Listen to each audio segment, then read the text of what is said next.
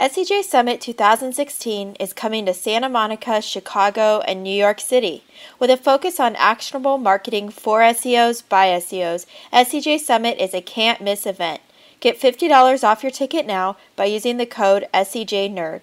Learn more at searchenginejournal.com slash SEJ Summit 2016. We're sitting on the most perfect beach in the world, and all we can think about is where. Where can I hook up my modem? Digital pimp, hard at work. Yeah, you apparently didn't put one of the new cover sheets on your TPS report. So should we send it to first? Just a couple of people. The question is, who are they going to send it to? This podcast is brought to you by Search Engine Journal, and you're listening to Marketing Nerds. Hello, and welcome to another episode of Marketing Nerds. My name is Danielle Antos. I'm the features editor here at Search Engine Journal. And I'm joined today by Mindy Weinstein. She's the director of training at Bruce Clay. Hi, Mindy. How are you doing? Good, Danielle. Thanks for having me today. No problem. Thank you for joining me. Uh, today, we're going to talk about uh, how people search. So that's changed a lot over the years, obviously. It's what SEOs and people who work in search are always trying to keep up with. Um, but I was curious the what you see because I know you do a lot of training and education in search industry. How has the way people search changed when you're considering the fact that a lot of people, especially developing countries, are only on mobile? And then you know a lot of us we have our phones in our pockets and we're on it a lot. So we're searching increasingly on mobile. How has that changed the way people search? It's definitely changed. And I mean, you just hit on the hot topics of why it's changed. So I know this is something, as you already alluded to, that is talked about quite a bit in our industry. Uh, you know, about how mobile search and even voice queries, how that's definitely changed the behavior. You know, when we go to Google and do a search, and especially if we're doing it on our phone, a lot of times we're talking into our phone and it's going to be a completely different search versus us sitting at our desktop and typing in the words. Right. So some of the, um, but going back to even what I started to say, you know, in our industry, you know, we see this, but most people don't even know that things have shifted. So when you're working with clients and you're working with businesses, they don't necessarily understand that SEO is not like it used to be, that it's a little bit right. different. so I mean, really, like today with uh, voice queries, because that's what we're seeing more and more. You know, like you just said, people in some countries don't even have computers and I know for myself, a lot of times if I am sitting on the couch and I have access to my laptop or access to my phone and I could reach for either one, I'm still going to pick up my phone and likely do a search instead. Mm-hmm. And when I'm going to do that, most of the time I'm going to talk into my phone. I have an iPhone, so I would use Siri. And I'm going to ask a question, or I might have a query that's a few words because it's more of a natural language. So, where things have shifted is it's not just those keyword phrases that we're going after, you know, right. like Phoenix weather. Well, instead, I'm going to do a search that says, you know, what is the weather in Phoenix? Because it's our language, it's the way we talk, and that's really where the trend is going. You know, it's been going that direction, and it's going to continue to go that direction. Yeah, I'm also thinking of how I find that I can Google things better than my husband, if that makes sense. It does. So he'll search for something and I'll be like, what are you typing in? Let me see that. No, like, so I think it's interesting that it's uh, doing research has almost become how well you can Google these days. Oh, absolutely. And what's interesting to me, you know, because of course we have the phones and, and voice queries and those the things that I'm talking about, but we also have different generations that are coming up and doing searches. Like I think about so, just a recent story, but it's a really good example of what we're seeing nowadays. Um, I was on my way to my grandmother's 90th birthday party, and I was in the car with my sister and two of my nephews, who are both in the millennial age range. And it was a two hour drive. We got a flat tire on the way, so it was a very exciting trip. And as we were pulled over on the side of the freeway, my two nephews, they wanted to be able to change the tire themselves. They didn't want us to call AAA. And um, what was interesting is they grabbed their phones right away and searched for how do you change a tire. And of course, you know, coming with from the search marketing perspective, I like grilled them afterwards. And we, by the way, we still had to call AAA, but they tried. They did try because they were trying to figure out how to change a tire. And you know, they got YouTube videos. But I was asking them questions of, you know, when you are looking for how to do something, I mean, what do you do? And they both said, well, we just, you know, talk into our phone and just say, you know, how do you do this or how do you do that? And half the time they even end up watching videos.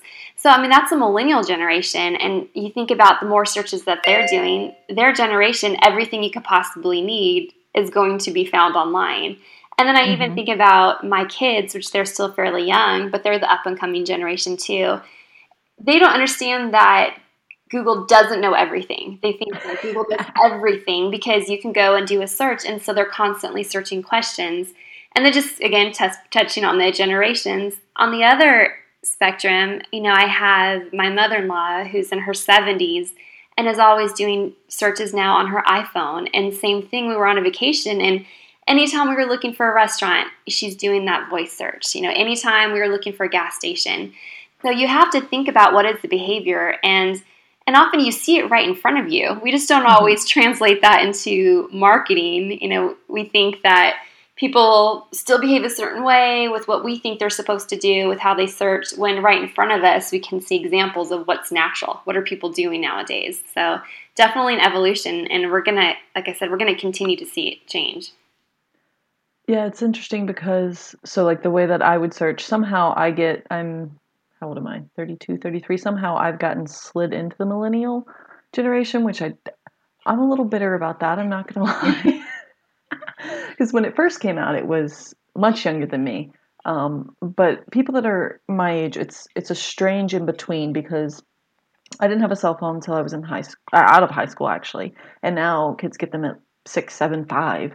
Um, so I didn't have access to a lot of this technology until I was late high school, early college, but at the same time, it came about in a time where I picked it up quite easily. So I'm not like someone who's in their 50s or 60s trying to, especially if they haven't been in tech, um, you know, trying to catch up. Right. So it, it's a weird in between. I don't like video. Um, I'd much rather read.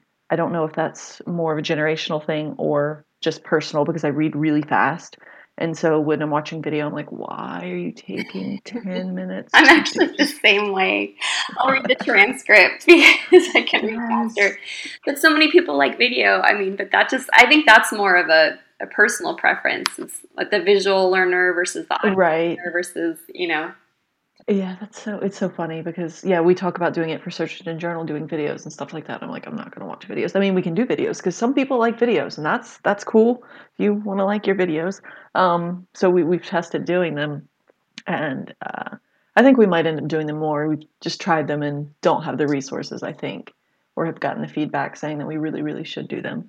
Um, but yeah, that's I can't do video. Anyways, so um, so with everything changing between, so there's different generations, they search differently. So you have to, I guess, look at your target audience and figure out how they're searching when you're making a lot of decisions. Right. Um, so how have the search engines, the Google, Bing, so forth, how have they changed to meet those those changing needs on mobile and with voice search? Well, you know, we in our industry know what the search engines tell us, and of course, we know the biggest one that comes to mind when we talk about search engines and accommodating all of this. I think about Google and I think about the Hummingbird mm-hmm. algorithm, which it's been a while since that's been out. But you know, one of the things that we even always talk about at our training is that we've always believed that Hummingbird was part of why Hummingbird exists is to add a translation layer to search. So right. to accommodate the future of voice search and mobile, you know, Google was anticipating that that people would be talking and when we're talking, we're more likely to say, as Matt Cutts gave an example when Hummingbird came out, of you know, first you ask a question and then you ask a follow up question in your search. Mm-hmm. And when you do your follow up question, you might even leave out the location. You know, is there a restaurant near there? Well, the search engines, their algorithms, they have to accommodate that. So they have to accommodate the natural search language. And the other search engines are doing the same thing. So you know Bing's doing that, Yahoo's doing that. Mm-hmm. And um, as I mentioned, of course, there's things that we know from the search engines, but they're even more advanced than I think we even realize that they are. You know, they have people who are working for them, engineers, PhDs, who've been doing this for a while and looking at behavior and where are things going. So uh, I definitely think that they have been prepared for it and continue to evolve. Plus, I mean, we even see, you know, there's the whole talk about artificial intelligence And Yeah. yeah, and I think that's playing a factor too of understanding conversations and intent and behavior. You know, what do we mean when we search? Because the search engines want to give us relevant results, whether it's typing it on your laptop or talking talking into your phone. You know, they want it to be a good experience for you. So, and they're definitely they're definitely got, like I said, the technology now, and I think it's just going to continue to evolve as time goes on. Yeah, it's going to be interesting to watch because it's always changing, right? That's more or less the mantra of search in general is that pretty much as soon as we figure anything out, it's going to change. That's why it's Usually. so fun. It's different. See, Like, I Monday that- you wake up and like everything's changed. I agree. Um, I every time there's an update, people hit the roof and they're like, "Oh my god, it's changed again." But yeah, I agree. I think marketing in general, that's what makes it interesting, is that it constantly is changing. Um, one of the things we're having to pay attention with Search Engine Journal is the ad blockers. Like, crap, what are we going to do if you know half of our audience is blocking our ads? And that's not directly search related, but it's still marketing, and it, it's a huge shift that could really change the way that we do things. But Right. it's it's fun to try to figure it out. it is. It is. Um, so, all right. So the search engines are changing. They're trying to figure out how users are searching. So, what do you think? I know you work on like the education side um, of search. What do you think? Where do you think businesses are missing the mark as far as trying to? They want to be found online. Obviously, that's the whole point of search. Mhm. And Google and Bing are trying to cater to users. Where do you think most businesses miss the mark in between those two things, between the search engines and the users? Well, what I see often, and I when I when I train or when I just talk to people in general, I mean, I'll, I talk to businesses of all sizes. So I do, and I do see trends despite the size of the business. Uh, but one of the things that I see very often is that they're still practicing old school SEO, or the Mhm. people working for them still are. They don't they aren't as ingrained in it as we are. So they know in the past that the way to get your website to show up in search results is you pick this particular keyword and you optimize your page for that and you know you go out and you try to attract links. I mean, they're the things that are somewhat correct, but they haven't taken it to the advanced step. And so what Right. they miss the mark is they don't think about, you know what, really what questions are people going to ask? you know, what are some of the ways that my customers or my clients describe their problems or their needs? Like they know that from a marketing perspective, but they don't seem to marry the two together. That, you know what, these are things that people say when they call us, these are things that, you know, people talk to us about when we're out there doing sales. These are also the ways that people are going to search online. And so where I think they miss the mark is they, like I said, they don't connect the two together. That, you know, the behavior that we see with our customers and our clients, let's take that, let's take that language that they're using, that behavior, the things that they care about, and let's craft the right message on our website. And even the right message, you're going to incorporate those questions, you're going to incorporate those, you know, descriptors that they use. That's SEO, it's marketing, it's also Mhm. content, it's all the things together. And so I think, like I said, that's really where things just get missed. And and from um, just to give you even just a little more insight, like I'm working on my PhD right now in psychology, and I have a marketing background. So I have a marketing Right. undergrad, I have an MBA, and then I decided, well, I'm not going to take business classes all over again. What part am I missing? And I decided the part I'm missing from a marketing perspective is the human psychology point of it. And so the PhD I'm working on is uh, psychology with an emphasis in technology. Believe it, that is a degree. it does exist. So the part of it is just, you know, from what we do every day, you know, things are changing. The search engines are paying attention to users.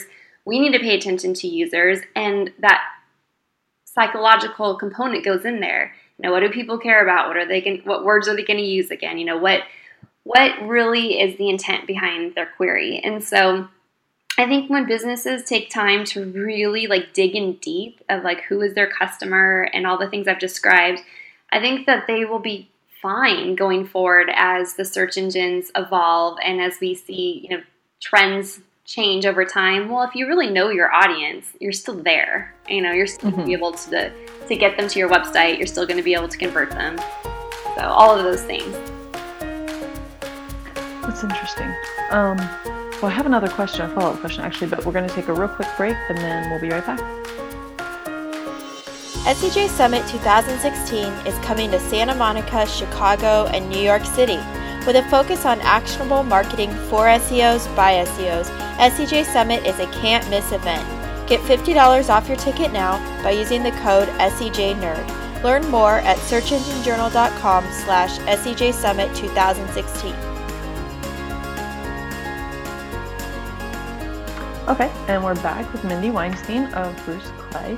We're talking about, I think, really where you were heading with where we were at before was the SEO can't be, or search in general can't be.